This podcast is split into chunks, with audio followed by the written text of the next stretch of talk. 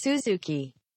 はい、えー、ということで特別編第6回目ですかね前回は地政学の観点からいろいろと見ていきましたけども続きでございますはいはい。で、ここまで話してきて、うんえっ、と、歴史の方でも、プーチン大統領の人となりの方でも、地政学の方でも、うんまあ、2014年ぐらいまでの話をこれまでしたかなと思います。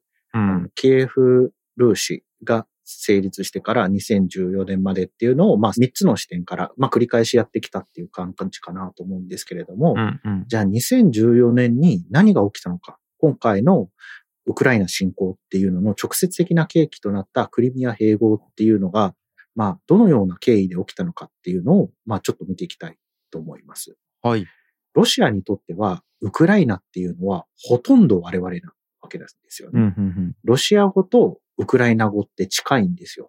で、人種的にも東スラブ人として似たようであるし、宗教もウクライナ正教とロシア正教って厳密には違うんだけれども、近いところにあるわけですよね。つまりり、ロシアからしてみたら、ウクライナっていうのは、まあ、ほとんどロシア人、ほとんど我々みたいな。はいで、ウクライナからすると、ロシア人にそう思われていることが、まあ、鬱陶しいわけですよね。うんうんウクライナがロシアにとってどういう国かっていうことを考えてみたら、うんウクライナの国土っていうのはまず約60万平方キロメートルあるんですよ。はいこれは日本の国土の1.6倍。でうんヨーロッパではロシアに次ぐ第2の面積なんですよね。非常に巨大な国なわけなんです。そっかなんかこうあの大陸の中で見るとそんな大きいイメージないんですよねなんかこう、まあ、ロシアがでかすぎるんそうですねでかすぎるからそういう印象を持つでしょうね。あそうか日本の1.6倍かなるほどはいはいはいはい。ウクライナめちゃめちゃでかいんですよ。なるほどで、ソビエト崩壊時の人口ですでに5200万人近くいたんですよね。ほうほうほうで、旧ソ連圏内で指折りの重工業地帯と農業地帯があった。つまりうん、よく開発されていた肥沃な場所っていうことなんですよね。うんうん経済的にもポテンシャルがあるし、人口的にもポテンシャルがあるし、おまけにでかい国っていうのがウクライナの特徴なわけなんですよね。うん人口のポテンシャルが大きいということは消費マーケットがあるっていうことですよね。なるほど、うんあと労働力も確保できるってことです。はい。はい。で、アメリカの政治学者のブレジンスキーっていう人がいるんですけれども、うんこの人の分析によると、ロシアがウクライナを勢力圏に留めておけるかどうかっていうのは、ロシアがアジアからヨーロッパにまたがるユーラシアの帝国でいられるのか、それともアジアの帝国に留まってしまうのかっていうのの大きな分水嶺なんだなるほど言っ。てるんですよね。うん。なので、ロシアにとってウクライナっていうのはすごい大事なんですよ。そのロシアとウクライナの経済的な結びつきについても少し補足すると、あのソ連の崩壊以降ですね、ロシアはウクライナの重工業とか金属メーカーとか工業部門とか、あと電力部門への発注を通して経済支援をずっと続けてたんですよね。はいはいはい。例えば2013年の時点でロシアからウクライナ産業界に対する発注額というのは年間50から100億ドルまで及んでいたというもう非に。常にこう太い金額が発注が生まれているわけなんですよね。はいはいはい。で、ウクライナの産業界の多くの部門も、まあ、ロシアからですね、のロシアからの受注にほぼ完全に依存しており、まあ、全ての部門がですね、ロシアの天然ガスに頼って発電してたというふうに書いている本もありました。だだから非常に、に経済的な結びつきもまあ緊密であるということですね。うん。うん。で、このようなロシアにとってはかけがえのないウクライナっていうのがソ連崩壊によって独立するわけなんですよね。うん。で、この独立した後っていうのは、ウクライナっていうのはロシアの勢力圏からの脱出を目指しました。うん。僕たちはもうすでにウクライナとロシアの歴史を見てきたので、ウクライナがどれだけロシアの勢力圏から脱出したいかっていうのは、まあ、よく見てきたところかなって思うんだけれども、うんあの独立して一番初めの大統領、レオニード・クラフチュクは、まあ、脱出したいと来た。うんけど、それは簡単にはいかなかったですよね。今、ヨウ君が説明してくれたように、ロシアとウクライナの経済っていうのはめちゃくちゃ密接にくっついちゃってるので、あの、突然離脱するみたいなことができなかったんですうよ。ん。具体的に言うと、ロシア産の天然ガスっていうのをすごく安価に供給してもらってたし、ロシアの天然ガスっていうのを販売するためのパイプラインっていうのがウクライナに通ってるんですけど、そのパイプラインの使用量っていうのも多額だったわけですよね。ウクライナは多額の通行料収入っていうのを得てると。うんで、さらに言うと、ウクライナは重工業地帯を持っているので、工業製品っていうのを生産できるんだけれども、この重工業製品とか農産品の消費地っていうのはロシアだったんですよね。ロシア向けに輸出してたんだ。ええええで、しかも、この重工業製品を作り出すためのサプライチェーンっていうのは、旧ソビエトの各国に散らばってたがために、ウクライナ単独では生産できなかったんですよね。うん。だから、突然ロシアから出ていくってことができなかった。うわで、ウクライナは、なので、本当にロシアを刺激しないように、ゆっくりと出ていこうとしてたんですけれども、うんウクライナにとっての誤算が起きるわけですよね。で、その誤算っていうのは、NATO が拡大してきたことなんですよ。ポーランドとか、チェコスロバキアとかを早めに加入させちゃったんですよね。あはあこれはウクライナが考えていたペースよりもすごく早かったんです。で、ロシアは案の定これに反応するわけなんですよね。うん。NATO に対して警戒感っていうのを高めていくわけなんです。うん。で、1990年代の中盤から第2代大統領のレオニード・クチマ大統領っていうのに、えー変わります。うんこのレオニード・クチマ大統領も基本的には EU 及び NATO への加入を目指す方針っていうのを取ります。ただ、突然 NATO や EU に加盟するわけじゃなくて、とりあえずグアムという枠組みを作ります。うん。グアムっていうのは GUAM で、ジョージア、ウクライナ、アゼルバイジャン、モルドバの頭文字を取った言葉ですよね。はいこ。のグアムっていうのは旧ソ連の所属国の協力の枠組みで、みんなでロシアの影響圏から抜け出ようねっていう。うん。だからウクライナ単独で出ていくとやべえから、あの、うん旧ソ連の国で、まあみんなで固まって、まあみんなで渡れば怖くないってやつですよね。うんうんそれで、まあロシアの影響圏出ていこうとしたんだうん。ということになります。うんで、さらに西側にアピールするために2003年のイラク戦争、アメリカがイラクに侵攻したのを支持して、ウクライナ軍を派遣したりしてます。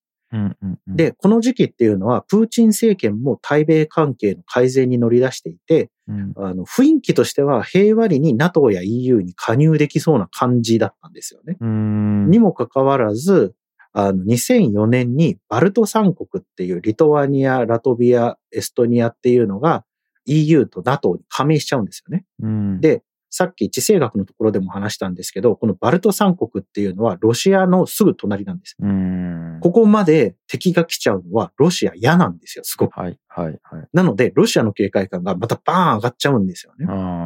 あで、このロシアの警戒感がバーン上がった2004年に大統領選挙っていうのが開催されるんです。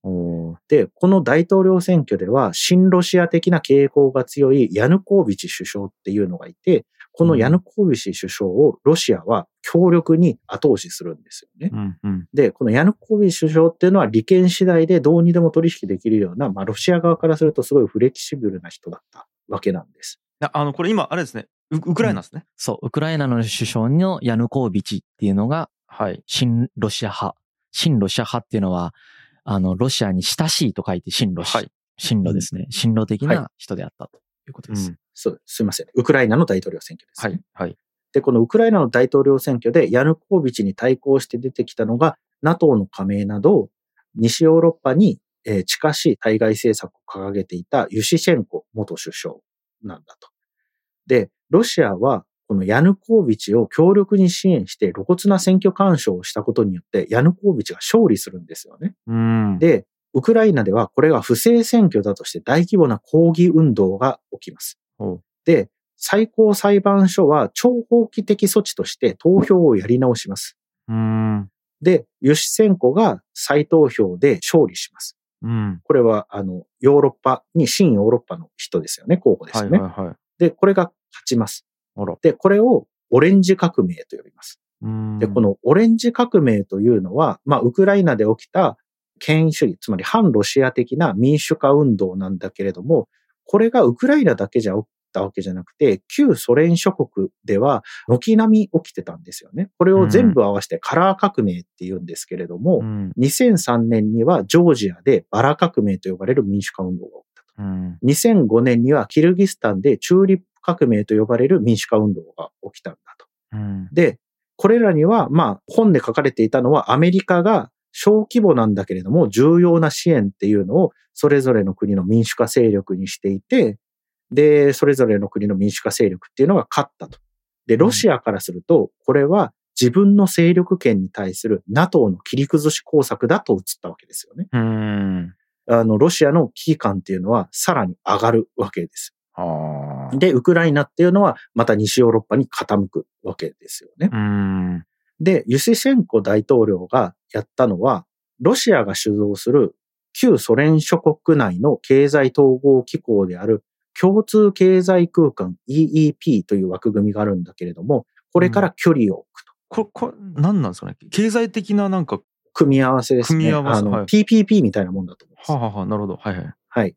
みたいなものなんだと思うんですけれども、それから距離を置いて、つまりロシアから距離を置くことをするわけなんですよね。うんけ、ど、政権内部に親ロシア的な人と親ウクライナ的な人がいるんで、政権内での内部対立っていうのが起きて、内閣が機能しなくなるんですよね。内閣が機能しなくなることをレームダックっていう言い方をするんですけど、うんうんまあ早い段階でユシシェンコ政権っていうのはレームダック化してしまうわけなんです。うん、で、このユシシェンコが大統領をやっている2008年の8月に、ジョージアで南オセチアとアブハジアっていう地域をめぐって紛争が起きます。うん、で、この紛争が起きたことによって、ウクライナっていうのは NATO に入りたかったんだけれども、NATO はウクライナとジョージアをいつか NATO に入れるけど、今はダメっていう対応をするんですよね。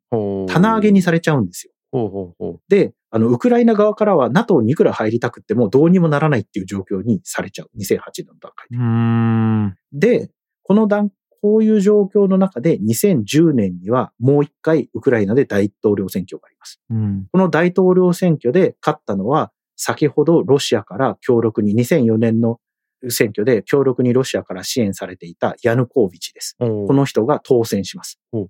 で、当選したヤヌコービチがやったのは、NATO に対する加盟方針の撤回ですよね。。うんうんで、もう一つはクリミア半島にあるセバストーポリっていう海軍基地があるんです。うんこれは、あの、帝国、ロシア帝国の時代から持ってるロシア海軍の基地ですよね。うんこれがウクライナ領になっているので、ロシア連邦がウクライナから借りるっていう、こういうのを咀嚼って言うんですけど、うんうんウクライナから借りますよっていうことになってたんだけれども、うんこの期間を借りる期間っていうのを、咀嚼期限っていうのを25年間延長する。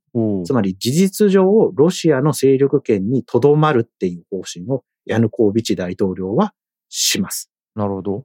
この時に、このヤヌコービチ大統領の任期期間中に2012年、プーチン大統領、当時プーチン首相だったんですけれども、うんプーチン首相は大統領選挙にもう一回出ようとしていた。うんうんで、この出ようとしていた時に、プーチン大統領は選挙に向けて一連の政策論文っていうのを出すわけなんですよね。うんこの政策論文で書かれていたのは、ロシア、カザフスタン、ベラルーシによる関税同盟っていうのをまず作り、それを土台としてユーラシア経済連合 EEU っていうのを作ろうとしていると。この EEU っていうのに旧ソ連諸国っていうのを入れていって、つまりロシア主導の EU みたいなのを作ろうという構想をぶち上げたんですよね。そうですね。これがユーラシア連合と呼ばれているものです。で、プーチンの、まあ、アプローチなんですけれども、ソ連崩壊の影響で、まあ、バラバラになった地域経済を統合して、こう脆弱なロシアの経済を守ろうっていう、まあ、彼の目的があったわけなんですよね。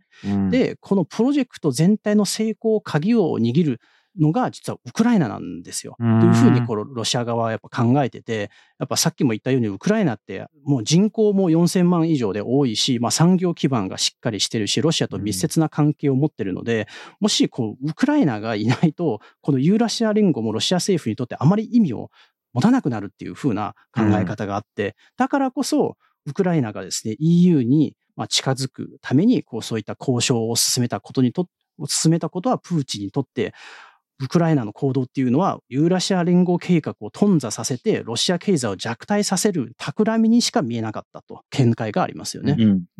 うん。なるほど。企みにしか見えなかったのは、さもありなんていう感じで、EU 側の動きっていうのをここで紹介していきます。はいはい。で、EU 側がどのように動いていたか。ソビエトが崩壊します。うんソビエトが崩壊した後、東欧諸国ですよね。ポーランドとかチェコスロバキアとか、旧ソ連ではなかったんだけれども、社会主義だった国ですよね。うんこれらの国がまず EU に加盟します。はい。これらの国が EU に加盟してしまうと何が起きるかっていうと、旧ソビエトの国と EU っていうのがくっつくことになるんですよね、直接。ほいほい。これは EU 側にしては不穏なわけですよね。うんあの、旧ソ連の国っていうのは経済的にもうまくいっていないし、まあ、軍事的にも昨日まで敵だったわけだったから、この人たちと、まあ、なんとか仲良くして安定化してほしいと思ってるわけですよね。うん。この安定化するための政策として、欧州近隣諸国政策 ENP っていうのが策定されます。はい。この ENP っていうものの中で、特に旧ソ連諸国向けに策定されたのが、東方パートナーシップ EAP と呼ばれるもので、この東方パートナーシップっていうのは、旧ソ連諸国ですよね。ウクライナとうんかベラルーシとか、あの、ジョージアといった国に、民主化やガバナンスの改善といった国内改革を迫ることと引き換えに、高度かつ包括的な自由貿易圏 DCFTA というのを結んで EU との、えー通商とか人的往来を自由化すると。うん。つまりもうちょっと簡単に言うと、えー経済交流っていうのを活性化すると。うんあなたたちを儲けさせてあげるから民主化してくださいっていうのをやったわけです。はいはいはい。これを、あの、東方パートナーシップと呼びます。うん。で、これの目的っていうのは、まあさっきも説明したように、拡大した EU のすぐ隣に存在する不安定な新興独立諸国っていうのを EU にとって安全にするっていうことはい。なんですよね。うんた、だ、この高度かつ包括的な自由貿易圏 DCFTA っていうのは、加盟してしまうと、他の国との経済協定っていうのに加盟できないっていうやつなんですよ。ロシアからしてみると、これやべえわばいですよね。。おー DCFTA に入っちゃうと、ロシアが主導している関税同盟に入ってもらえないと。さっき言った、あの、ユーラシア連合構想とかが泡と消えるわけですよね。うわーそれやってほしくないってなるわけです。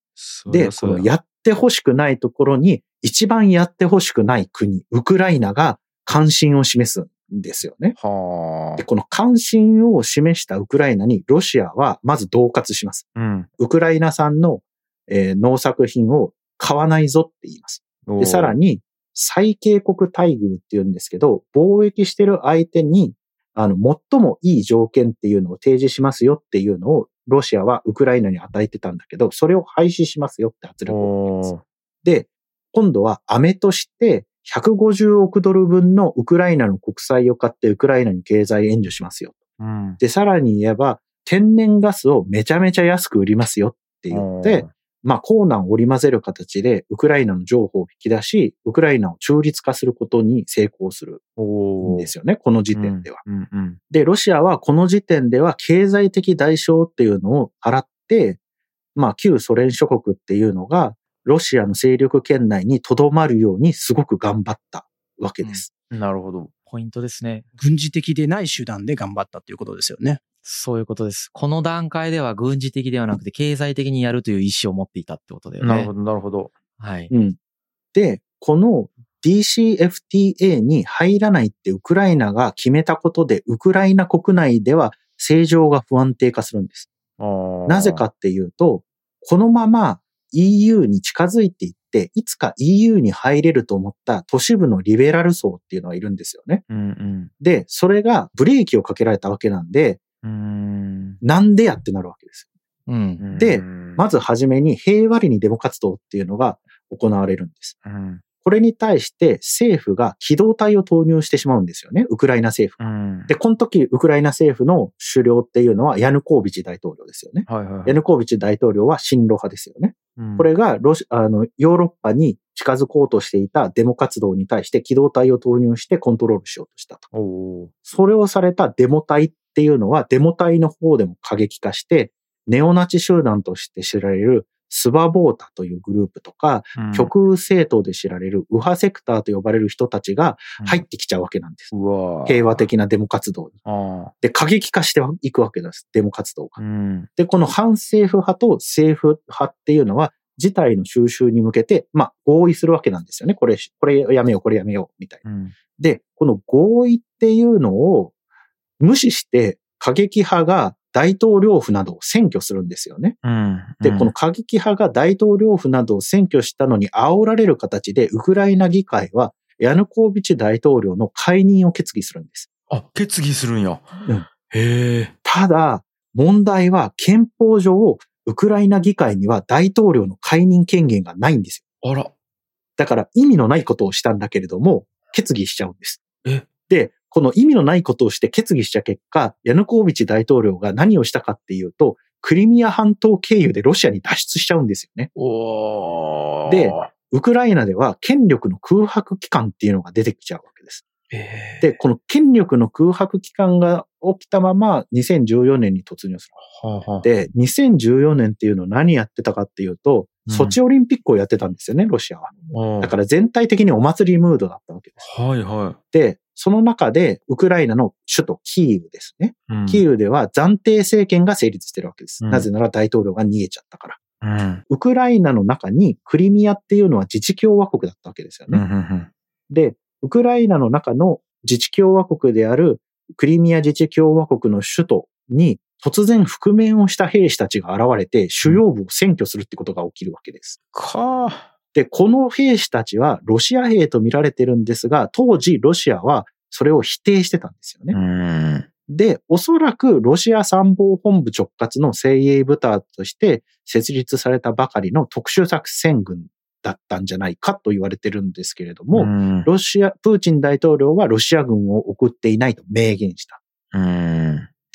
この覆面の兵士たちっていうのは、あの、クリミア全土っていうのをそのうち掌握していくんだけれども、クリミア半島内のウクライナ軍はロシア軍よりも数的に優位だったのにうん。抵抗しなかったんですうん。うよ。もし抵抗していれば、えーロシア軍はクリミアを迅速に占拠することができなかったんだ。うん。うん。だけれども、思い出してください。あの、ウクライナは暫定政権が成立してて、まあ、半ば無政府状態だったんですよね。はいはい。ウクライナ側は判断を下すことができなかったんです。はい無政府状態だった。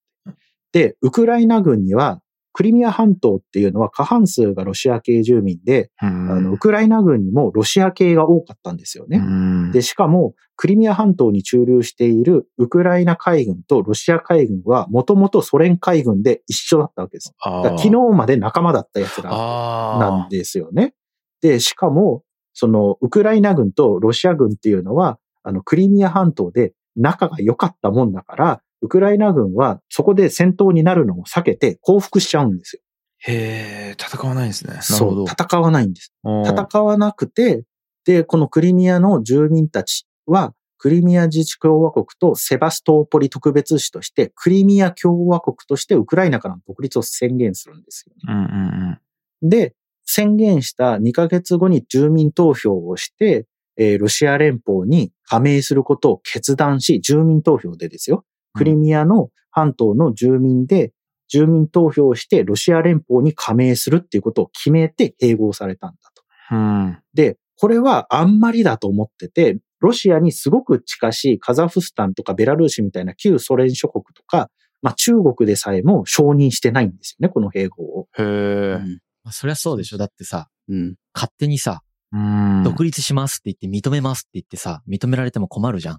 まあそうですね。うん。ねはあ九州が独立しますとか言って、うん。中国が認めますとか言って、うん。困るじゃん、日本。困りますね。普通せんやろってなってるわけですよね。そうですよね普通そんなことする。しかも覆面の兵士とか送ってんだよ。そうですね。スペシャルマナー違反です。マナーというかルール違反ですよね。その覆面の正体ってまだ完全に明かされてない。一応確定してないことになってるんですね。100%ロシア軍やった歴史の中では。そうですね。なんていうか、はい。誰も言ってないですね、それを。認めてないというか。当時、プーチン大統領は否定していたってことです、なるほど、なるほど。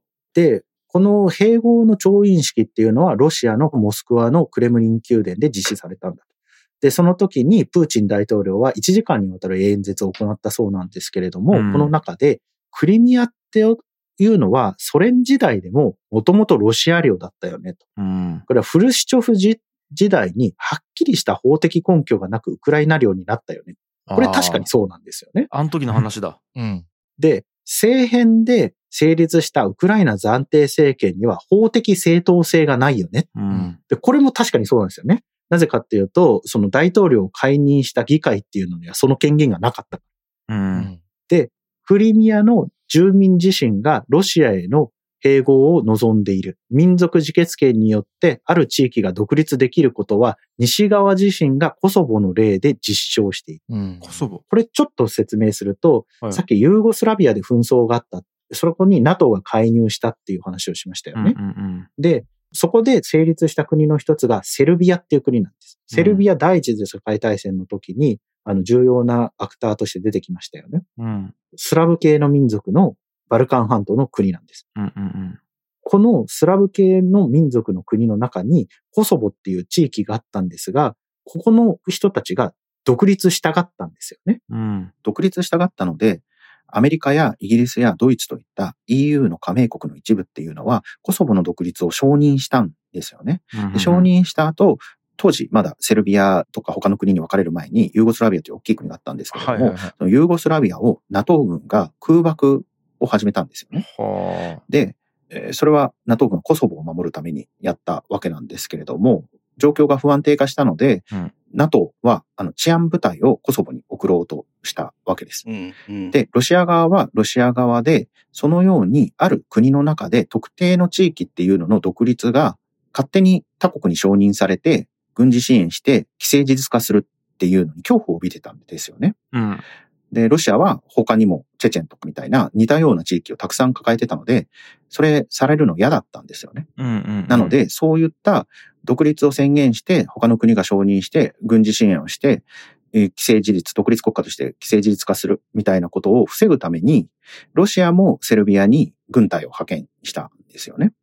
で、ロシア軍もコソボにいるセルビア人を保護するという名目で治安維持部隊を送ろうとしたと。で、NATO とロシア軍っていうのは調整をするんだけれども、うまくいかずに、一旦破綻になると。うん。で、破綻になった後に、えー NATO は勝手にコソボに部隊を送るんですよね。うん。で、ロシア側も、まあ、合意を得ずに勝手に部隊を送ることになります。うん。で、現地で一触触発になるって、治安維持部隊の司令官だったアメリカ人っていうのは、まあ、こんなん全面戦争だよみたいなこと言ったらしいんですけど、現場のイギリス人指揮官が、そういうわけにいかないよねっていうことで、現場のロシア人指揮官と調整をして、まあ、全面衝突っていうのは避けられたんです。はいはいはい。これで、ロシアは、このような形で西側は国家を独立させられるっていうことを学んだんですよね。そうですよね。なるほど。クリミアを併合した時に同じことをやってるんだっていう論理を使うわけですよね。うんえーさらにプーチン大統領が言ったのが西側諸国は力による支配でうん。世界の行く末を決めることができると思っているが、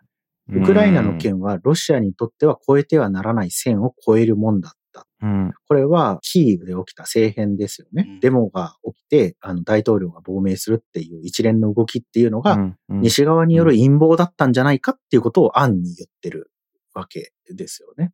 で、このやり方っていうのは、このクリミアの併合っていうのは、まあ基本的にはソ連がバルト三国っていうのを併合した時と同じで、電撃的な軍事作戦による占領をして、シンパシーを抱く現地の住民っていうのを動員して、住民投票して併合っていうパターンを取るということ。ただ、一方で、このクリミアの併合っていうのは、ロシアが軍事介入をする手段としてはかなり特殊なケースで、普通はここまでやんないんだ。普通、ロシアがやってるのは、分離独立勢力っていうのが法的親国との、えー紛争の末に未承認国家を形成するっていうこと。簡単に言うとですね、うん例えばジョージアの例を取ると、ジョージアの中で南オセチアとアブハジアという地区があるんです。うんうん。この南オセチアとアブハジアが分離独立したいって言って、まあ独立的な運動をするわけですよね。うん。で、ロシアはその二つの地域に軍事的な支援をしつつ承認するわけです、国家として。うん。で、そうすると、ロシア側からすると、まあ国同士の紛争になるわけなんですよね。うんうん。そうすると、まあ主権を持った、まああの、承認国家、未承認国家、南オセチアとかアブハジアっていうのは、自分たちの意思で、つまり親国であるジョージアの意思抜きで、ロシア軍の受け入れとかをできるようになり、ロシア軍が駐屯できるようになったりとかするわけですよね。はあ。でそうすると、ロシア軍と直接対決になると負けちゃうので、ジョージアは南オセチアやアブハジアに手を出せない状態になって、うん紛争状態っていうのを、まあ、継続することができるんだと。あ、ごめんなさい。えっと、ジョージアの中に南オセチアとアブハジアっていう国があるんですか？えっと、地域があるんです。地域、地域ね。はいはい。だから感覚的には日本の中に九州とか四国とかがあるわけじゃないですか。ああ、はいはい。そういうことか。なんていうかな。例えば、ロシア系住民が多いから、九州と四国は、あの、九州国とか四国国として、あの独立してくだださいっで、独立したって宣言すると、ロシアが認めるわけですよね。なるほど。九州は国です。四国は国です。で、これは国なので、この国からの要請に従ってロシア軍出します。なるほど。そうすると、日本の自衛隊っていうのが九州とか四国に入ってくると、ロシアとの直接戦争になってしまうから、自衛隊出せなくなるじゃないですか。うんうんうん。で、国内に紛争状態っていうのを抱え続けることになっちゃうんだっていう話になる。うん、なるほど。はいはい。あの、こういったことっていうのが、まはいはいあ基本的には、あの、ロシアの基本戦術で、これを、あの、国際関係論的には凍結された紛争って言って、まあよくある手段なわけなんですよね。うん。で、まあロシアっていうのは、アルメニアとアゼルバイジャンで領有を争うナゴルノカラバフとか、モルドバの沿ドニエストル共和国とか、あの、ジョージアの南オセチアとアブハジアで、まあ、やり続けてるわけなんですよね。で、一番新しい最近にやってるのは2008年にジョージアの南オセチアとアブハジアでやってたわけです。はいはいはい。だから、ロシアがこの2008年にジョージアと、ジョージアの南オセチアとアブハジアでこういう行動をしたときに、本当は今ウクライナ問題で起きてるぐらいの世論が日本でも起きたらよかったはずなんなるほど。ですよね。はいはいはい。けど、この時はリーマンショックが起きてたもんで、国際世論から見捨てられていくんです、この話。うわ、そんなもあるんや。なるほど。ちなみにちょっとなんか補足すると、うんなんかさっき、あの、コソボの話が、あの、室越さんのところで出てきましたよね。はいち。ょうど、ちょうどその、まあ、ロシアがこうコソボに軍を派兵して、まあ、NATO と一触即発の睨み合いをしているときに、NATO の対応に当たったのがプーチンだったんですよ。うーん。この時に、そのプーチンと NATO の、まあ、因縁っていうか、こう、彼らのやりとりっていうのが、この時からが始まってるんですよね。なるほど。で、クリミアに侵攻した時のロシアのニュースについて、ウクライナ人の方にロシア語ソースで当たってもらったんですけれども、うんうん。その時にロシア語ニュースが言ってたのは、クリミア人っていうのは、まあ、ウクライナと決別することを、まあ、決めたんだと。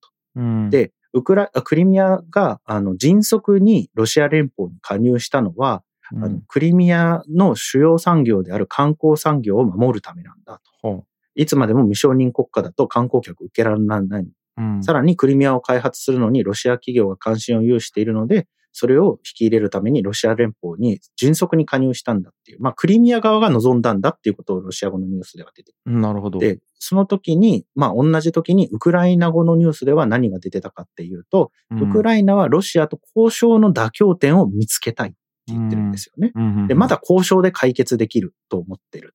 うんクリミアと同時期にウクライナ東部のドンパス地方っていう、うんまあ地方で、ドネツク、ルガンスクっていうところで、まあ、あの、凍結された戦争みたいなのをロシアがまた起こそうとしてて、ロシア系住民がたくさんいる地域って、まあ、独立をさせようとしていたんですけれども、うんその独立させようとした地域のロシアの動きっていうのに関して、まだウクライナとロシアは交渉できるだろうと。ロシアは、あの、交渉のテーブルについてほしいっていうことを呼びかけてたわけなんですよね。なるほど。はいなん。か言い分が微妙に違うそうなんですよね。解釈の仕方というか。解釈が違う。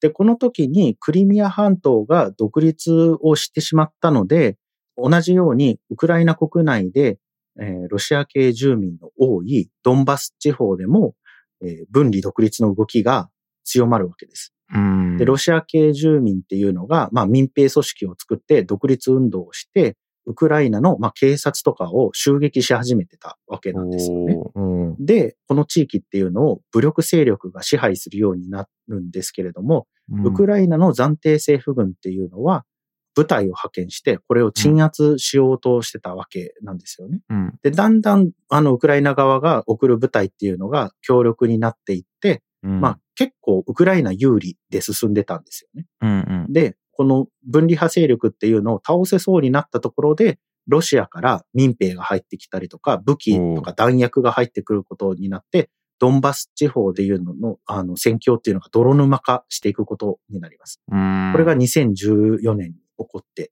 たことなんですよね。うんで、泥沼化したのを受けて、2014年の9月には、ロシアとウクライナでミンスク協定っていう、ベラルーシの首都ミンスクで、まあ話し合いをして、停戦しようって決めるわけなんですよね。はいはいはい。けど、この協定を決めるんだけれども、なかなか停戦しない。うん。で、これが8年間続いてたわけなんです。うーん。ずっと続いてたってことです。今まで。なるほど。で、この8年間続いてる中で、大統領が2回変わります。うん。あ、ど、どっちのウクライナの大統えっと、ウクライナの大統領が2回変わります。はい。はじめに出てくるのがポロシェンコ大統領という2015年から2019年までに、えー政権を持っていた大統領なんですけれども、うん。この人は、まあ、さっき亡命した親ロ派政権の後に出てきた人ですよね。うん。で、この人がやろうとしたのは東部の回復ですよね。ドンバス地方っていうのをウクライナの地域に戻す。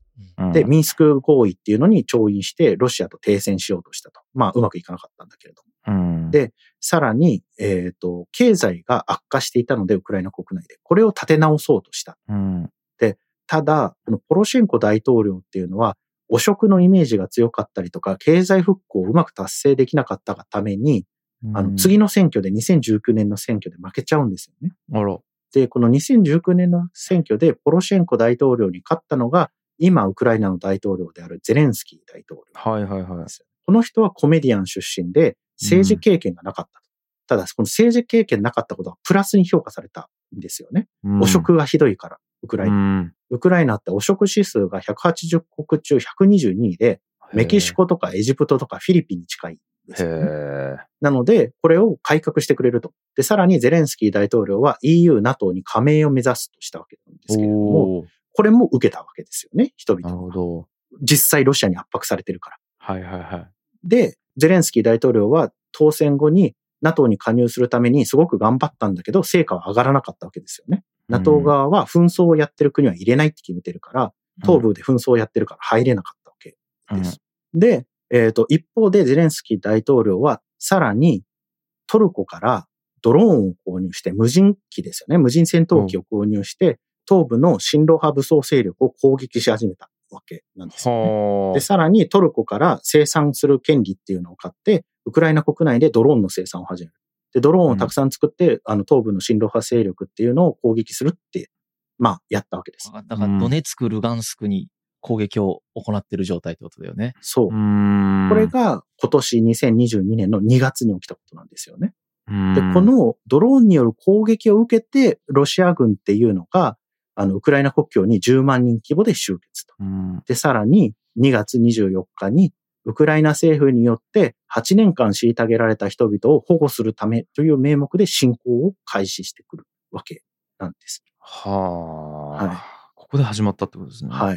うん。で、この侵攻直後のロシアのニュースでは、ロシアっていうのはウクライナを兄弟国と見ており、この弟を攻撃するのは、まあ、侵害なんだ。うん。けど、ただ、この戦争は避けられたのかもしれないんだけれども、90年代以降、つまりソビエトが崩壊して以降、このソフトパワーの戦争、このプロパガンダ戦争で、ロシアっていうのは西側に敗北しちゃってると。うん。だから、この時に西側がちゃんとしてれば、この戦争は避けられたかもしれないんだけど、俺たちを追い詰めたよねと。だからさ、うんこの、こういう事態になってるんだよっていうのがロシアの論調だったわけなんですよね。なるほど。で、ロシアっていうのは、まあ、これまでのように最小の被害で成果を出してきた。今回のドンバス地方の件でも、ロシアは最小限の被害で地域に平和をもたらすんだっていうことを言っているっていうことなんですよね。で、最終的にはウクライナの西部に、えーハリコフを首都とするもう一つの国家を作って、そこに親ロ的な国を作るっていうことが、まあ、世論として出されているんだうん。で、ウクライナっていうのはナチスに侵略された時に、ロシアが助けてくれたっていう事実を思い出して、ロシアに感謝すべきであると。で、うんそのためには、今事態を収集するために、ロシアの言うことを聞いてほしいっていうのが、まあ、うんロシアの、あの、ニュースメディアで出ている論調だと。うん。で、他方を、ウクライナのニュースメディアで出ているのは、うん。ロシアはウクライナとの交渉を放棄して、ドンバス地区への攻撃を実行していると。うん。で、ロシアはウクライナの政権がナチス化してるっていうのを指摘してるんだけど、これは的外れな指摘なんだ。うん。で、今回の攻撃っていうのはロシア側の深刻な過ちなんであって、しかもそれは2014年から始まってるんだと。うん。だから今ウクライナ人は自衛のために戦わなければならないし、この事態を収集できるのは、プーチンが説明責任を果たして事態を好転させるっていうことだけなんだよって言ってるわけなんですよね。まあ、ロシアがこのような軍事侵攻に踏み切った背景の一つとしては、ロシアの軍事力と NATO の軍事力の差っていうのがあって、NATO の兵力っていうのは、アメリカとカナダを含むと318万人いるわけなんですよええね。で、ヨーロッパの加盟国だけで171万人いるんです。うん。ただ、ロシアの兵力っていうのは101万人定員で、実際には90万人ぐらいしかいないんじゃないか。ああ、全然違うんやな。そう、3分の1ぐらいなんですよね。で、おまけに、この90万人のうち25万人は、徴兵したばっかりの子供で、まあ、役に立たないんじゃないかと言われて。で、しかも国土が広大だから、守備すべき部隊っていうのは、守備隊っていうのを配置しなきゃいけないから、攻撃にほとんど使えないんだと。うん。で、NATO には直接対決で勝てないんだけれども、旧ソ連諸国には勝てる。うん。ウクライナ軍は20万9千人しかいないし、ジョージア軍は2万650人しかいない。うん。だから、あの、NATO と直接対決をしない形で事態を収集しようとすると、旧ソ連諸国に兵隊を派けるしかない。うん。なので、ロシアにとってすごく大事なのは、NATO に軍事介入をさせないことなんです。そうですよね。で、この NATO に軍事介入をさせないために、ロシアが唯一できることっていうのは、核兵器を使用するぞって示唆することなんですよね。うん、NATO が入ってきたら核兵器を使用すると。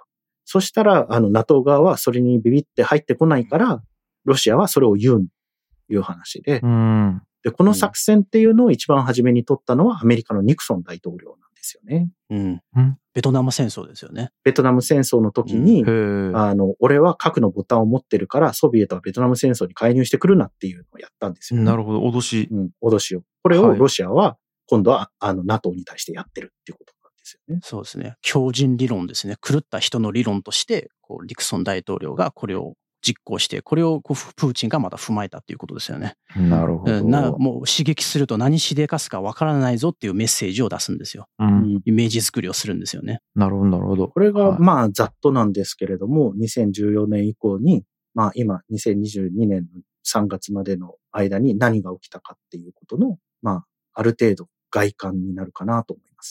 なるほどな。なんかこう聞いたら、そうなるかって思っちゃいますね。そうなるかっつうか、なんか、そうっすね。うん、まあ、これを踏まえて、我々もどうするべきかっていうのは、まあ、個々人が考える必要が、まず一つありますよね。うん。うん。え、そのさっき、海さんが言ってた、その今までの侵攻と、今回のそのウクライナ侵攻っていうのは繋がってないみたいなことって言ってたじゃないですか。まあ、繋がっているんだけれども、はいはいはい。今回の行為は特筆すべき行為であるということですね。うん侵略行為というのは。ど具体的にどこが明らかに違うの？えー今まで、その、首都キーウに向かってですね、うん。ミサイル撃ちますみたいなことやってないわけです。はいはいはい。その地域の人たちが独立したいよって言ってて、うん。そこに、まあ、軍事介入とか軍事援助をすることによって、独立国にして、それを承認するというやり方を取ってきた。はいはいはい。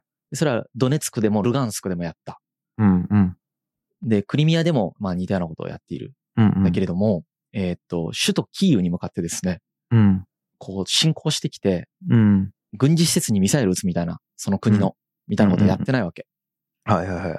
めちゃくちゃあからあからさまな侵略戦争行為なわけね、これ。そうですね。明らかにもう攻撃。はい。そう、そうなんです。それで、その、ロシアの、その地政学から見た時のうん。安全保障としての、その、防御反応っていうことは理屈ではわかりますよね。ええ。ただ、だからといってですね、やっぱりその、ウクライナのその主権を侵害していいのかっていうのは国際ルールにやっぱり反しますよね。う。うんんで、その国際ルールっていうのが西側諸国のルールであるということも、今まで僕たちは喋ってきた。はい。うん都合のいい西側諸国のルールであることは確かにそうであろうと。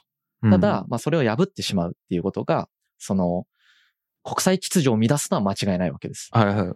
そうですよね。はい。で、核爆弾で脅すのはアメリカもやってきた。けれども、うん。だからといって別にロシアがやっていいわけでは僕はないと思うんですよね。うん。みんなやめろやとしか思い、思わないよね、そこに関してはね。うん。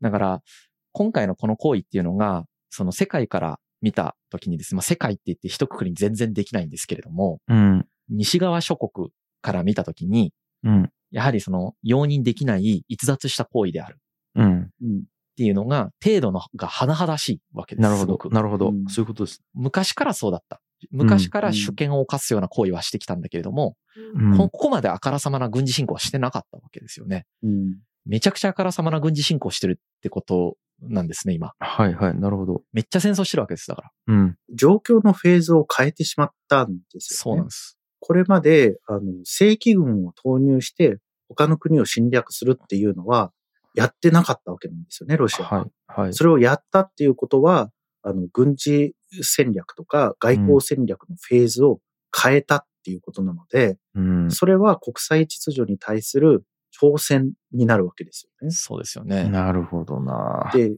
まあ、その国際秩序が完璧だとは僕も思ってないんですけれども、うん。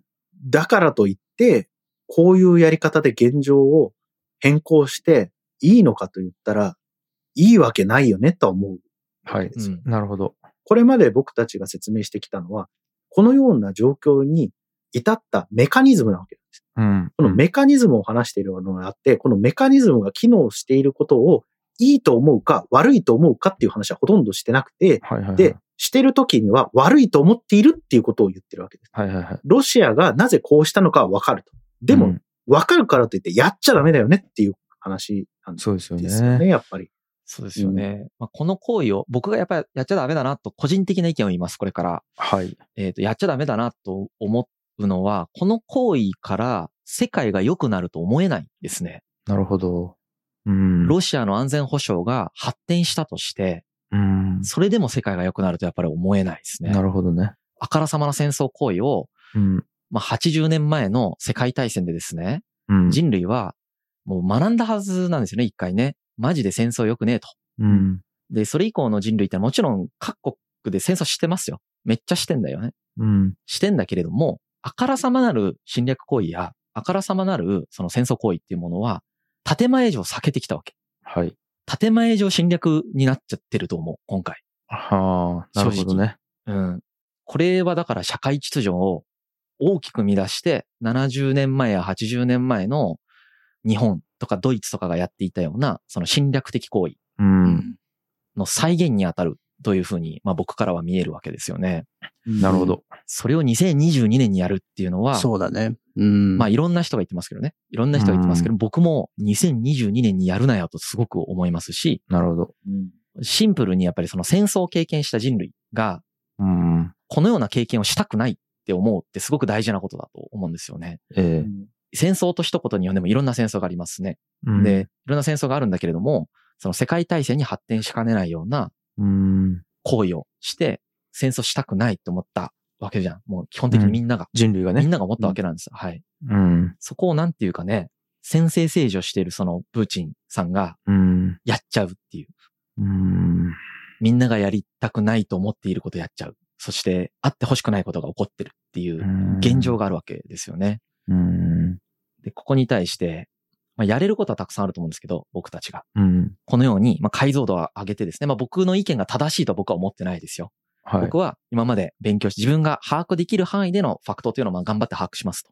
うんで把握した上で、まあ、自分が知り得ることと自分が信じ得ることで、まあ、判断を下すしかないわけじゃないですか。迷い続けるっていうのもダメだと思うし、このタイミングでね。うん。まあ、何度かのタイミングでやっぱり決断して行為する、活動する必要があると思うんですよね。うんうんこれが正しいかどうかわからないけれども、自分が正しいと最大限思うことをやるしかないわけだから人間って。はい。えーそれにおいて、まあ、このファクトの共有というのと、うん。我々の意見の共有ということに対しての自分たちの意見っていうものを相対化して考えてもらうっていうことがうん。役に立ったら、まあ、古典の存在意義につながるかなっていう感覚があります。そうですね。いやー、これはしんどかったななんかすごく難しいですよね、やっぱりでも。めちゃくちゃ難しい。どうすればいいの？という。そうなんですよ。ないやいや、ど結局どうやったら起こらなかったかとか、どうやったらうん。終わるのかってずっと考えながら聞いてたんですけど、難しいなっていう。難しいですよね。はビスマルクがいたらなんとかなったのかな。い。ね。うん、まあでも難しいと思う。なんかいろいろ難しいなと思っていて。ビズマルクの時代は、やっぱりこのオスマン帝国っていうのを切り分けることでバランスを取ったわけじゃない。それっていうのは、やはりヨーロッパから見たオスマントルコっていう、まあ、まあ、差別されてる国だよね。うんイスラム教徒で後進的な国っていう、先制的な国って差別されてるうん人たちをそのように扱ってきたっていうことが、まあ、あの、ビスマルクの作戦をある意味では成功させてたんだけど、結うん局そのような歪みっていうのが第一次世界大戦を引き起こした、まあ一つの原因でもあると思うんですよね。うん。うん。誰か敵と敵を設定しないといけないということですよね。そうそうでう。ん。今回の件も、ロシアがやったことっていうのは、まあ、基本的に容認できるものではない、許されざることだと思うんだけれども、そのロシアを、なんていうかな、仲間外れにして、更新的な野蛮な国だと思ってきて、そのように言い続けてきた、あの、西側の、まあ、政権とかメディアとかの責任っていうのもあるんじゃないかなって、室越の意見として思います。なるほどね。うん。まあ、あとは防げないよね。やっぱりその方法で、今回のことが防げなかったことが、よくわかるっていう感覚があります。だから、そのバカにするのもいいし、野蛮だと思うのもいいし、プーチンの頭がいかれたと思うのもいいんだけど、思ったところでまた起こるよって思う。うんやっぱり。うん。そこをちゃんと学んで、わかんないよ。学んでも起こるかもしれないし、どうなるかわからない。けれども、やっぱりその最大限理解して活動するしかないよね。だって民主主義だもん。うん。民主主義じゃなかったらしなくていいんだよ。別に、俺らが。はい、はい、はい。でも民主主義だから、なるほど。僕たちが生きてる国は。そうですね。一人一人に、まあ、責任があるってことですね。なんかね、それで責めるつもり全くないですけどね。はい。うん解像度をなるべく上げて、できる限りのことをやっていくということしかできないですよね。はい。で、ウクライナの人に対して同情するというのもそうですし。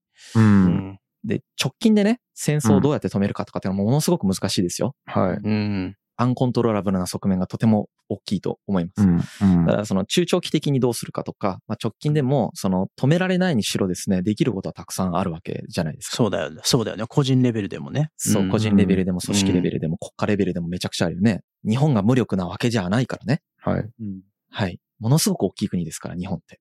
世界の中で。うん。その主権者たる国民ですからね、基本的に我々は。はい。まあ、やれることはたくさんあるんじゃないかなと思ってますけどね。僕は選挙権持ってないけどね。そうだね。いやいやのは、いやいやのは、うん他の選挙権以外であれやってほしいんだけど、うんそうだよね。うんまあでも、その、これもあんまり言わなかったんですけど、今までですね、うん。選挙権と非選挙権があるってすごいことなんですよ。うん。気に入らなかったら自分で立候補していいんだから、全員。そうですよね。はい。うん。意思を示すべきだと思います。うん。それができなければ、民主主義はやっぱり機能しないって話になっていくと思うよ。なるほど。これから先の世界で。うん。結構試されてると思う。今、我々は。なるほど。はい。これは僕の個人的意見なので、試されてないだろうって思ってもいいですよ。もちろん。はい。はい。ということで、えーじゃあエンディングですかね、いきます。はい。はい。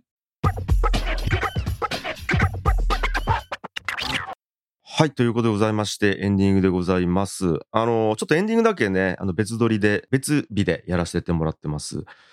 はい、えーと、ちょっとじゃあ、改めてあの、あの、深井さん、八重さん、室さんをはじめ、あの、固定の皆さん、あの、本当にお疲れ様でした。あの、ものすごい情報を整理してもらって、はい、お届けしていただいたということで、はい。で、実際どうでしたかね？なんか、いろいろまとめて、なんか思うところあれば。じゃあ、深井さんの方からまず。そうですよね。はい。僕も、まあ、あの収録が3月8日だったんで、今が3月12日の朝なんですけど、はい。ですね。まあ、なんかあの後また自分で考えたりとか、あとは超相対性理論って僕が他にポッドキャスト一緒にやってるメンバーがいるんですけど、はいはいはいタクラムの渡辺幸太郎さんと、はい。えっ、と、学びデザインの荒木博之さんと一緒にやってるポッドキャストがあるんですけれども、はいはい。彼らとかとも一緒に話をしてみて、いろいろ結構思考が整理されたんですよね。なるほど、はい。今回僕も、その、まあ、勉強しながら、なんか若干ちょっと罪悪感みたいなのがあるんですよね。やっぱこの戦争に対しての、なんか責任を感じるまではいかないんだけど、はい。うん。マジで日本人なんだけどどうすればいいんだろうみたいなのはああるんうんうん。で、もちろんその本編でも言ってたみたいに、やれることはたくさんあるものの、うん。とはいえ、まあ別に戦闘を止めることができるわけでもなければ、うん。こうなんかもどかしいじゃないですか。いや、これは多分ほとんどの人が持ってる感覚でしょうね。多かれ少なかれ。そうですよね。はいで、まあこれはその超相対性理論の方でも放送されるんだけれども、先にこっちで言っちゃうことになるかもしれないんだけど、はい。うん。渡辺幸太郎さんがすごくいいことを僕は言ってたなと思ってて、はい。彼の言葉なんですけど、その、うん。距離があることの特権があるよねっていう話をしてたんですよね。はいはいはい要は、当事者じゃないっていうことは、一つの特権なんだっていう話をはい。はい。していて、でで、マジでそうだなと思った。あの、どういうことかっていうと、その、うん。一緒にロシアの話をして、ウクライナの話をしたことによってですね、で、地政学の話とか、プーチン個人の話をして、うん。ものすごく俯瞰視点も見てみたじゃないですか。ええ、そうですね。で、そうすると結局ロシアが一方的にめちゃくちゃ悪くてみたいな状態じゃないことが分かっちゃいましたよね。ええ。やったことも良くないし、その決断も賛同は、プーチンの決断は賛同できないものの、うん。その背景は分かっちゃったじゃないですか。確かに、はい。で、それを今起こってる戦争とどうマージして考えればいいのかっていうのはかなり難しかったんですけど、僕の中でもですね。はい、はい。誰も悪くないみたいなことを言うつもりもないとか、言うこともできないし、どうしたらいいんだろうみたいなのがあったんですけど、うん。ウクライナの人たちに同情したりだとか、その戦争が絶対起こってほしくないっていうリアクションも大事なんだけれども、一方でやっぱり、その俯瞰してみることもすごく大切で、はい。この戦争を、その、当事者としてではなく俯瞰して見れる人って世界にあんまり実は今いないい。やー、そう、本当にそうかも。はうん。日本人ぐらいなんですよ、多分。まあ日本人以外にもたくさんいますけど、結構日本ってすごくいい距離にいて、い。あ当事者じゃないって言ったら、なんか語弊があるんだけど、あ、はい、はいはい。他の人たちとは比べて非相対的に遠いんだよね、この戦争から。はい。うんアメリカとかよりも遠いし、ドイツとかよりも遠いし、みたいな。うんヨーロッパ諸国、西側諸国よりも遠いし、当然ロシア、ウクライナより遠いわけじゃないですか。うん。で、この戦争を、そのフラットに、えーっと、冷静に見れる立場にいる人っていうのがそもそもあんまりいないんですよ。なるほど。で、世界の誰かが、やっぱりこの戦争を冷静にフラットに見るべきだと思っていて、はい。じゃないと中長期的に同じことやっぱ人類は繰り返すと思うんだよね。うんうんうん。だから今回、その僕たちみたいな、まあ、いわゆる日本人っていう意味なんですけど、うん。人がこの戦争に関して、もちろん同情の心であるとか、起こしてほしくない心とかいう、その即時的なリアクションも当然人間として持ちながら、一方で距離を置いて、この戦争をロシア側、ウクライナ側、西側諸国側みたいな感じで、それぞれの視点で見ることができる立場としてですね、うん。そのようにちゃんと見て情報を発信していくこともすごく大事なんだなと思ったんですよね。その、はいはい。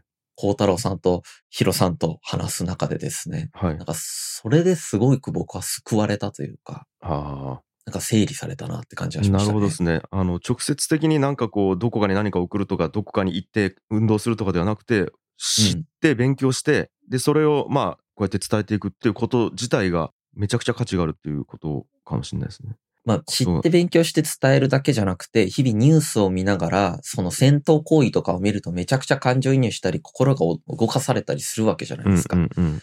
で、一方で僕たちはその戦闘の現場にいるわけじゃないですよね。で、現場にいないことに罪悪感を感じたりしてるわけですよね。ちょっとずつ実は。はいはい。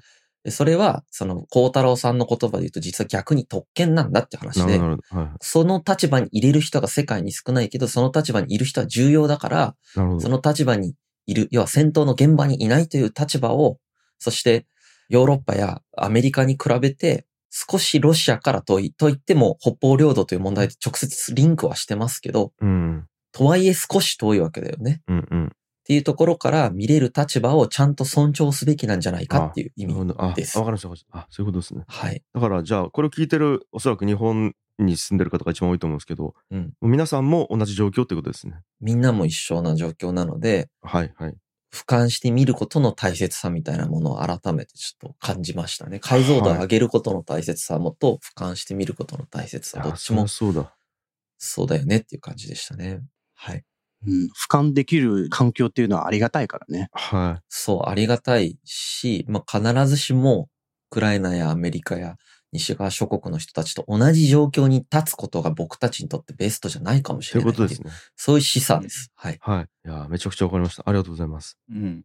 ちょっとじゃあ、ムロさんも聞いてみたいですね。あそうですね。はい。二つ大きくありまして、はい。僕は一つは、やっぱこの問題をどう捉えるのかっていう、直接的にね、あの、今回のウクライナへの侵攻をどう捉えるのかっていう話で、えっ、と、僕は、あの、ニクソン政権の時に、国家安全保障問題担当大統領補佐官をやってたり、国務長官をやってたキッシンジャーっていう、まあ、国際政治とか軍事問題とかに、まあ、すごく詳しい人いるんですよね。うん、で、この人が2014年っていうクリミアに侵攻した直後にですね、うん。あの、ジャーナリストにインタビューを受けていて、で、それで言っているんだけれども、このキッシンジャーは基本的にウクライナの紛争を招いた責任の一端は欧米諸国の側にもあるって言ってるんですよね。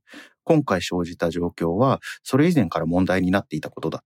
西側諸国は起ころうとしていることの意味合いを十分に理解せず、ロシアとの間に抱えるロシアと西側諸国の長期的な関係という本質的な問題について対話する機会があったかもしれないのに、そのチャンスを活かせなかったって言ってるんですよね。うんこれはまあ本当に確かにそうだなというふうなことを僕も思っています。うんで、これを受けて、まあさっきの深井くんの話も、あの、タクラムの渡辺さんの小太郎さんの話もあって、で、僕が思ったのは、今僕たちには、あの、余白というか、十分なスペースみたいなものが、あの、幸いにもあるっていうことですよね。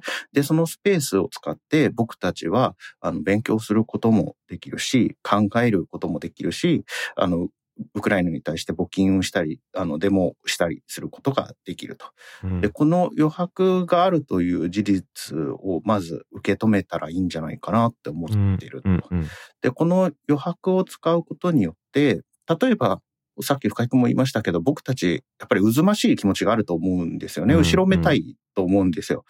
この西側諸国が起きていることの意味合いを十分に理解せずに、あの、本質的な問題について対話するチャンスを逃したっていうのは、まあある意味で我々が5年前、10年前に実は考えるべきことだったのかもしれない。うんうんでやっぱそれをしてこなかったということが僕たち自身を責め災難でると思うんですよね。はい。で、はいそれはそれとして一方で受け止めつつ、じゃあ今この時に何ができるのかっていうのは、あの、やはり起きた問題っていうのを深く考えて勉強したりとかして、そのうん次5年後、10年後に向けて今何ができるのかっていうことを考えるっていうことも、まあもしかしたら僕たちにできることなのかもしれないっていうようなことを思いましたね。ああ、なるほど。やっぱ自分に対する反省も大きいな、思いましたね。なるほど、なるほど。うわ、僕、ちなみに、あの、今の話めちゃくちゃ、実は同じようなことを思ってて、今。なんか、えっ、と、これって国と国との問題ですね。当たり前ですけど。で、実はこの国と国との問題って何が原因でできてるかっていうと、一個人の集まりなので、一個人の考え方だったり、えっ、と、価値観だったり、えっ、と、判断だったりっていうものの、ただの集合が国だと思ってるんですよ。ってことは国同士の争いとか戦争とかってやめるためには一個人がそういう考えを持ってはいけないってことになると思ってていやなんていうかこうフラクタル構造になってるというか、うん。一部は全体であり全体は一部であるっていう。でここで多分室さんが言ったように対話が行われてなかったっていうことは僕ら一人ずつ個人人間が実は他人と分かり合うまで対話をしてきてなかったんじゃないかっていうところが問題なんじゃないかなと思ったんですよね。で、なんか僕、この問題に対して直接的に何ができるかというところは正直収録から何日か経った今でも具体的には分かってないんですけど、ただ、えっと、この問題とは全然もう別としてやらないといけないことってやっぱり人として、えっと、人とコミュニケーションを取るっていうことを本気で考えて、で、それを僕が実践して、で、それに伝え続けていくっていうことがめちゃくちゃ大事なんじゃないかなって思ったっていう、そういう生き方をしようっていうのを結構この事実から、うん、考えさせられたなっていうのが僕の感想ですね。はい。うんうん。ですです。っていう。じゃあ、ヤンヤンさんも。はい。はい、お願いします。はい。えっ、と、本当にちょっと精神的なこう感想になるんですけれども、はいこういう対立って今もそうですし、まあ歴史上にもたくさんあったんですけれども、はい。こういう戒律の中のその価値観の源泉がなんかどこにあるのか、なんか探さない限り解決の糸口っていうのはなんかつかめないっていう感覚があってですね。うんで、まあその価値観の源泉みたいなところを、まあ今回古典ラジオの方で、まあ探って、まあ歴史を踏まえて調べたんですけれども、うんまあ僕個人の思いとしてはやはりその絶望しかないように一見すると見えちゃうんですよね。うんうん本当人間ずっとやっぱ戦争してるし、で、まあ自分たちが今ね、その農々とこう平和と秩序を享受してるのに、違う国ではその悲惨な状況が展開されてるっていう、まあこれにもなんか絶望してしまいがちなんですけれども、うん。でも一方では僕の中で人間って自分以外の誰かの苦しみを想像できるこの性質を持った生き物だっていう風な思いがあるんですよね。なんか自分以外の誰かの苦しみとか、あと今まさに戦火に巻き込まれているウクライナの人たちの苦しみだとか、うんあるいは経済制裁で徐々に締め上げられるロシア人の苦しみだとか、うんあとは前線で戦い合う二つの国の、ね、兵士たちの苦しみだとか、それをですね、我々は想像することができるんですよ。それが人間たるゆえんだとまあ思うんですよね。で、さらに誰かの苦しみへのその想像の範囲を広げることだって我々にはできるわけですよ。うんで、相手の苦しみをですね、想像して、なんか相手も自分と同じ人間だと思えばですね、傷つけることを踏みとどまることができるかもしれないんですよ。これが僕は人間の希望だと思うんですよね。うんなんか歴史を学んで絶望することは多々あるんですよ。僕個人的にはですよ。ええええ もちろんその面白いところもたくさんあるんですけれども、はいでもなんか絶望しながらも必死で希望という足場にしがみつかなきゃいけないと思うんですよ。僕たち人間は。っていうのが僕の感想ですね。まあ正直この感想って今まさにですね、その戦火の中で苦しんでいる人たちとか、何のね、役にも立たない感想なんですけれども、うんでもまあ個人の思いとしてちょっとここで話させていただきました。そうですね。いや、僕も、あちょっと今の、そうですね。なんか僕も希望を持っていたいと思思ってるって感じです。はい。うん。で、なんかそれって、なんか、なんていうんですかね、どっちでも思うのは自由だと思うんですね。なんか、絶望と思うのも自由だし、希望と思うのも自由というか、うんその、自分の心が決めることだけであって、じゃあ僕はどっちを選びたいかっていうと、希望を選びたいっていううんうんうんことだし、そのために、こう動くとか、なんかうん。考えるとかいうことが必ず無駄にならないって思ってるうん感じです。うん。ヤンヤンから希望の話もありましたけども、はい。結構そのツイッターとかでうん。古典ラジオの第一次世界大戦会を聞いて、今の状況と照らし合わせて世界大戦に突入するんじゃないか、怖いうん、みたいな、そういう書き込みを結構見てですね、あ、そういう影響を与えたわけじゃなかったけどなってすごい思ったんですけど、なるほど、なるほど。はい。僕から見て、今回のそのロシアの行為と世界の反応っていうのは、うん。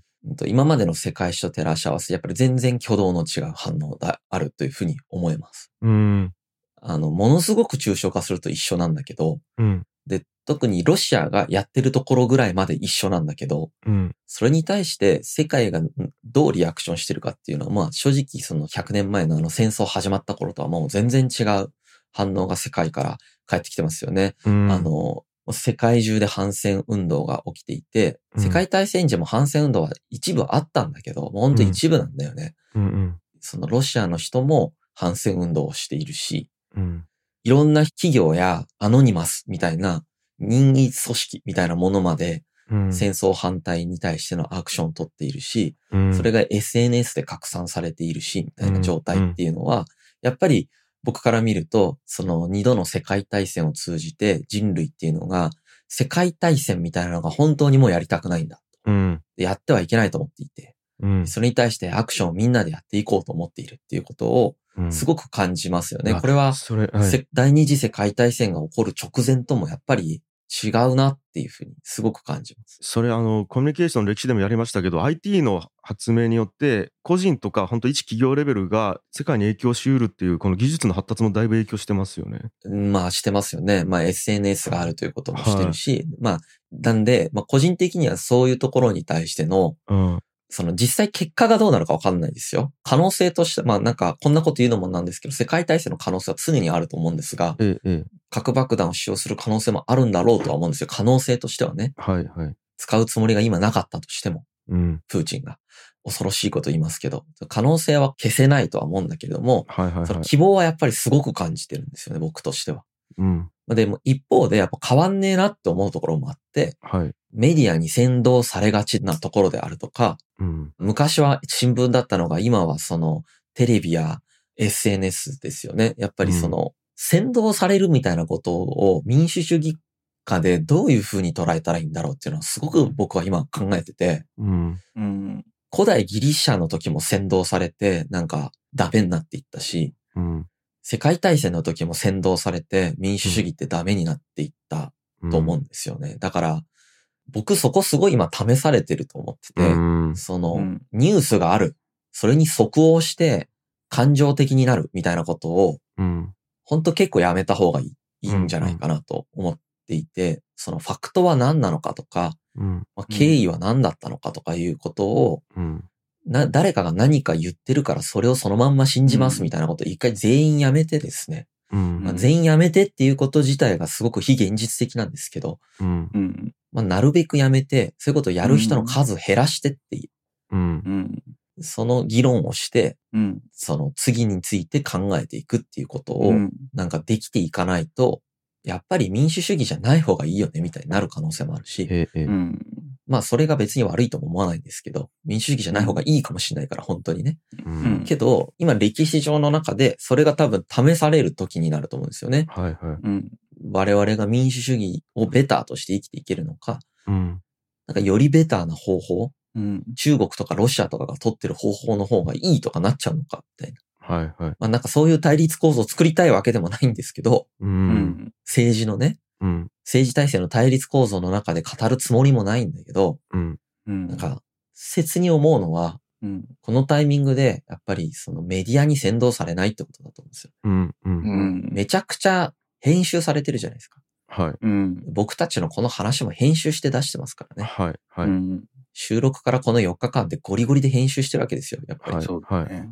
うん。それは僕たちの意図があるからね。僕たちはフラットに出そうっていう意図を持ってんだけど、はい。うん。で、なんかその偏った発言したやつとかを削除してんだけど、そうですね。うん。でその行為があることをやっぱり想定しながら聞くべきだと思うんだよね。うん。うん。ううん。ん。そういうことって、今、久しぶりにまた試されてる感じがする。あの、世界大戦の時に、うん。新聞に先導されて、新そうだよね。聞があることないことってか、まあ、ないこと書くんだよね。で嘘書くわけです、新聞が。うん。で、世界大戦に突入していくんだけど、うん。今、そのロシアに対してとか、もしくはそのウクライナに関してとか、うん嘘が言われてるかもしれないっていう感覚を持ちながらニュースを毎日見るっていうことが、ものすごく大切だなっていうのが、まあ、今の話ですね。うんい。やー、ほんとそうっすね。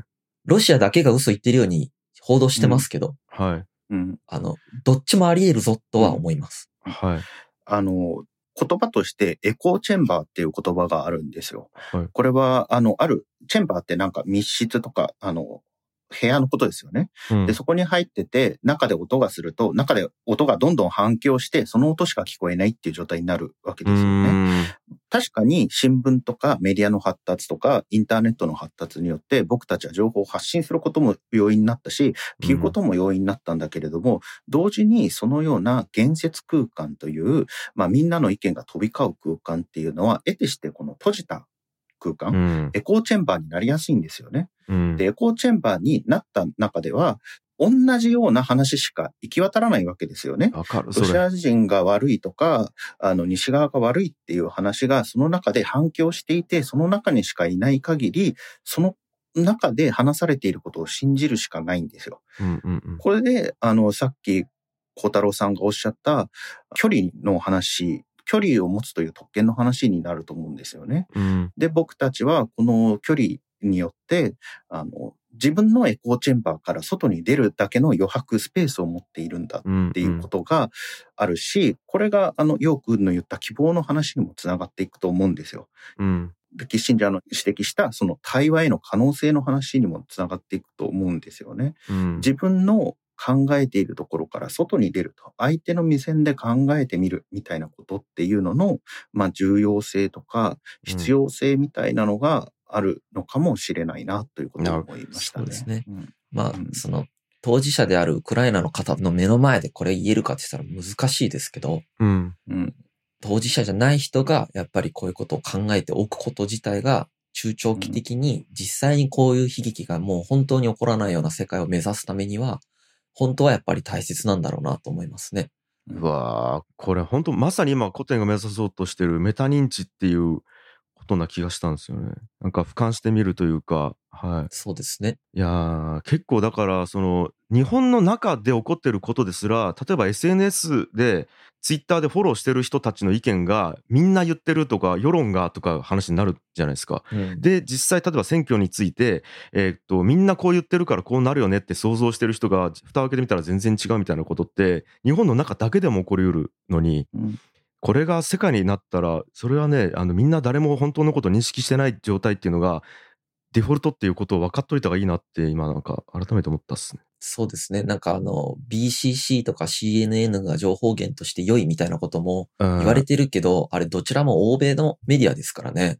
あそれが世界で一番いいみたいなこと自体が実はすごくいびつなんですよ、多分。ええそうだねえ。え作ってるのが同じ人間だからね。そうそうう。ん同じ人間だし、ワンサイドの人たちじゃん、それ。そうそうそう。だから、それは本当かという問いもあると、まあ多分本当にそうなんだろうけど、だとは思うんだけれども、はい。それが歪であるということに対する認識もやっぱ必要だなと思うんですよそうね。でなんかこういかにフラットに見ようとしても人間の目で見て耳で聞いて口で出してる限り、えー、と人間の編集が入ってる時点で嘘をつく意図がなくても歪んでというかいやもしかしたら全てが正解かもしれないっていうだから歪んで伝わってるっていうよりはもしかしたらいっぱいある正解の一つかもしれないっていう感覚かもしれなそいうですね。ですよね。大事僕もそう、それはすごく賛同します。なんかええ、いろんな情報源からちょっとずつちゃんと情報を取り入れているっていうことの方が、はい。なんかこう、正解を一つ探そうとするより大事なんだと思っていて、そうですね。うん。なんか目の前で喧嘩してても、はい。その、喧嘩してる当事者両方の意見聞いたらどっちも違うこと言うわけじゃないですか。はいはいはい。で、どっちも正しくないみたいなことにはならなかったりするじゃないそうですね。両方正しいっていう見方もあるですもんね。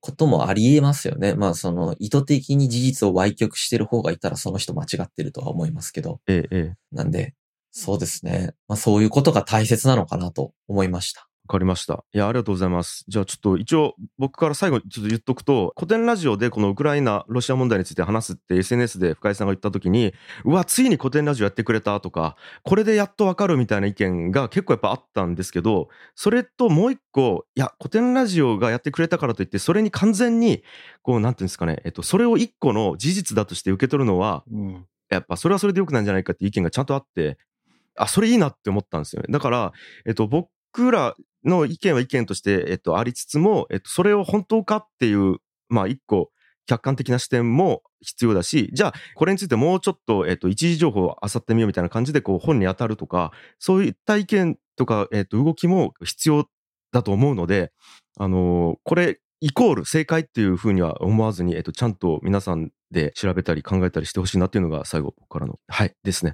そうですね。それがリベラルアーツでしょうね。はい。だと思います。ということで、以上ですかね。はい。はい、えー、以上、えっ、と、古典ラジオ特別編、えっ、と、ウクライナとロシアについてですね。ありがとうございました。はい。はい。ありがとうございます。ありがとうございま。す。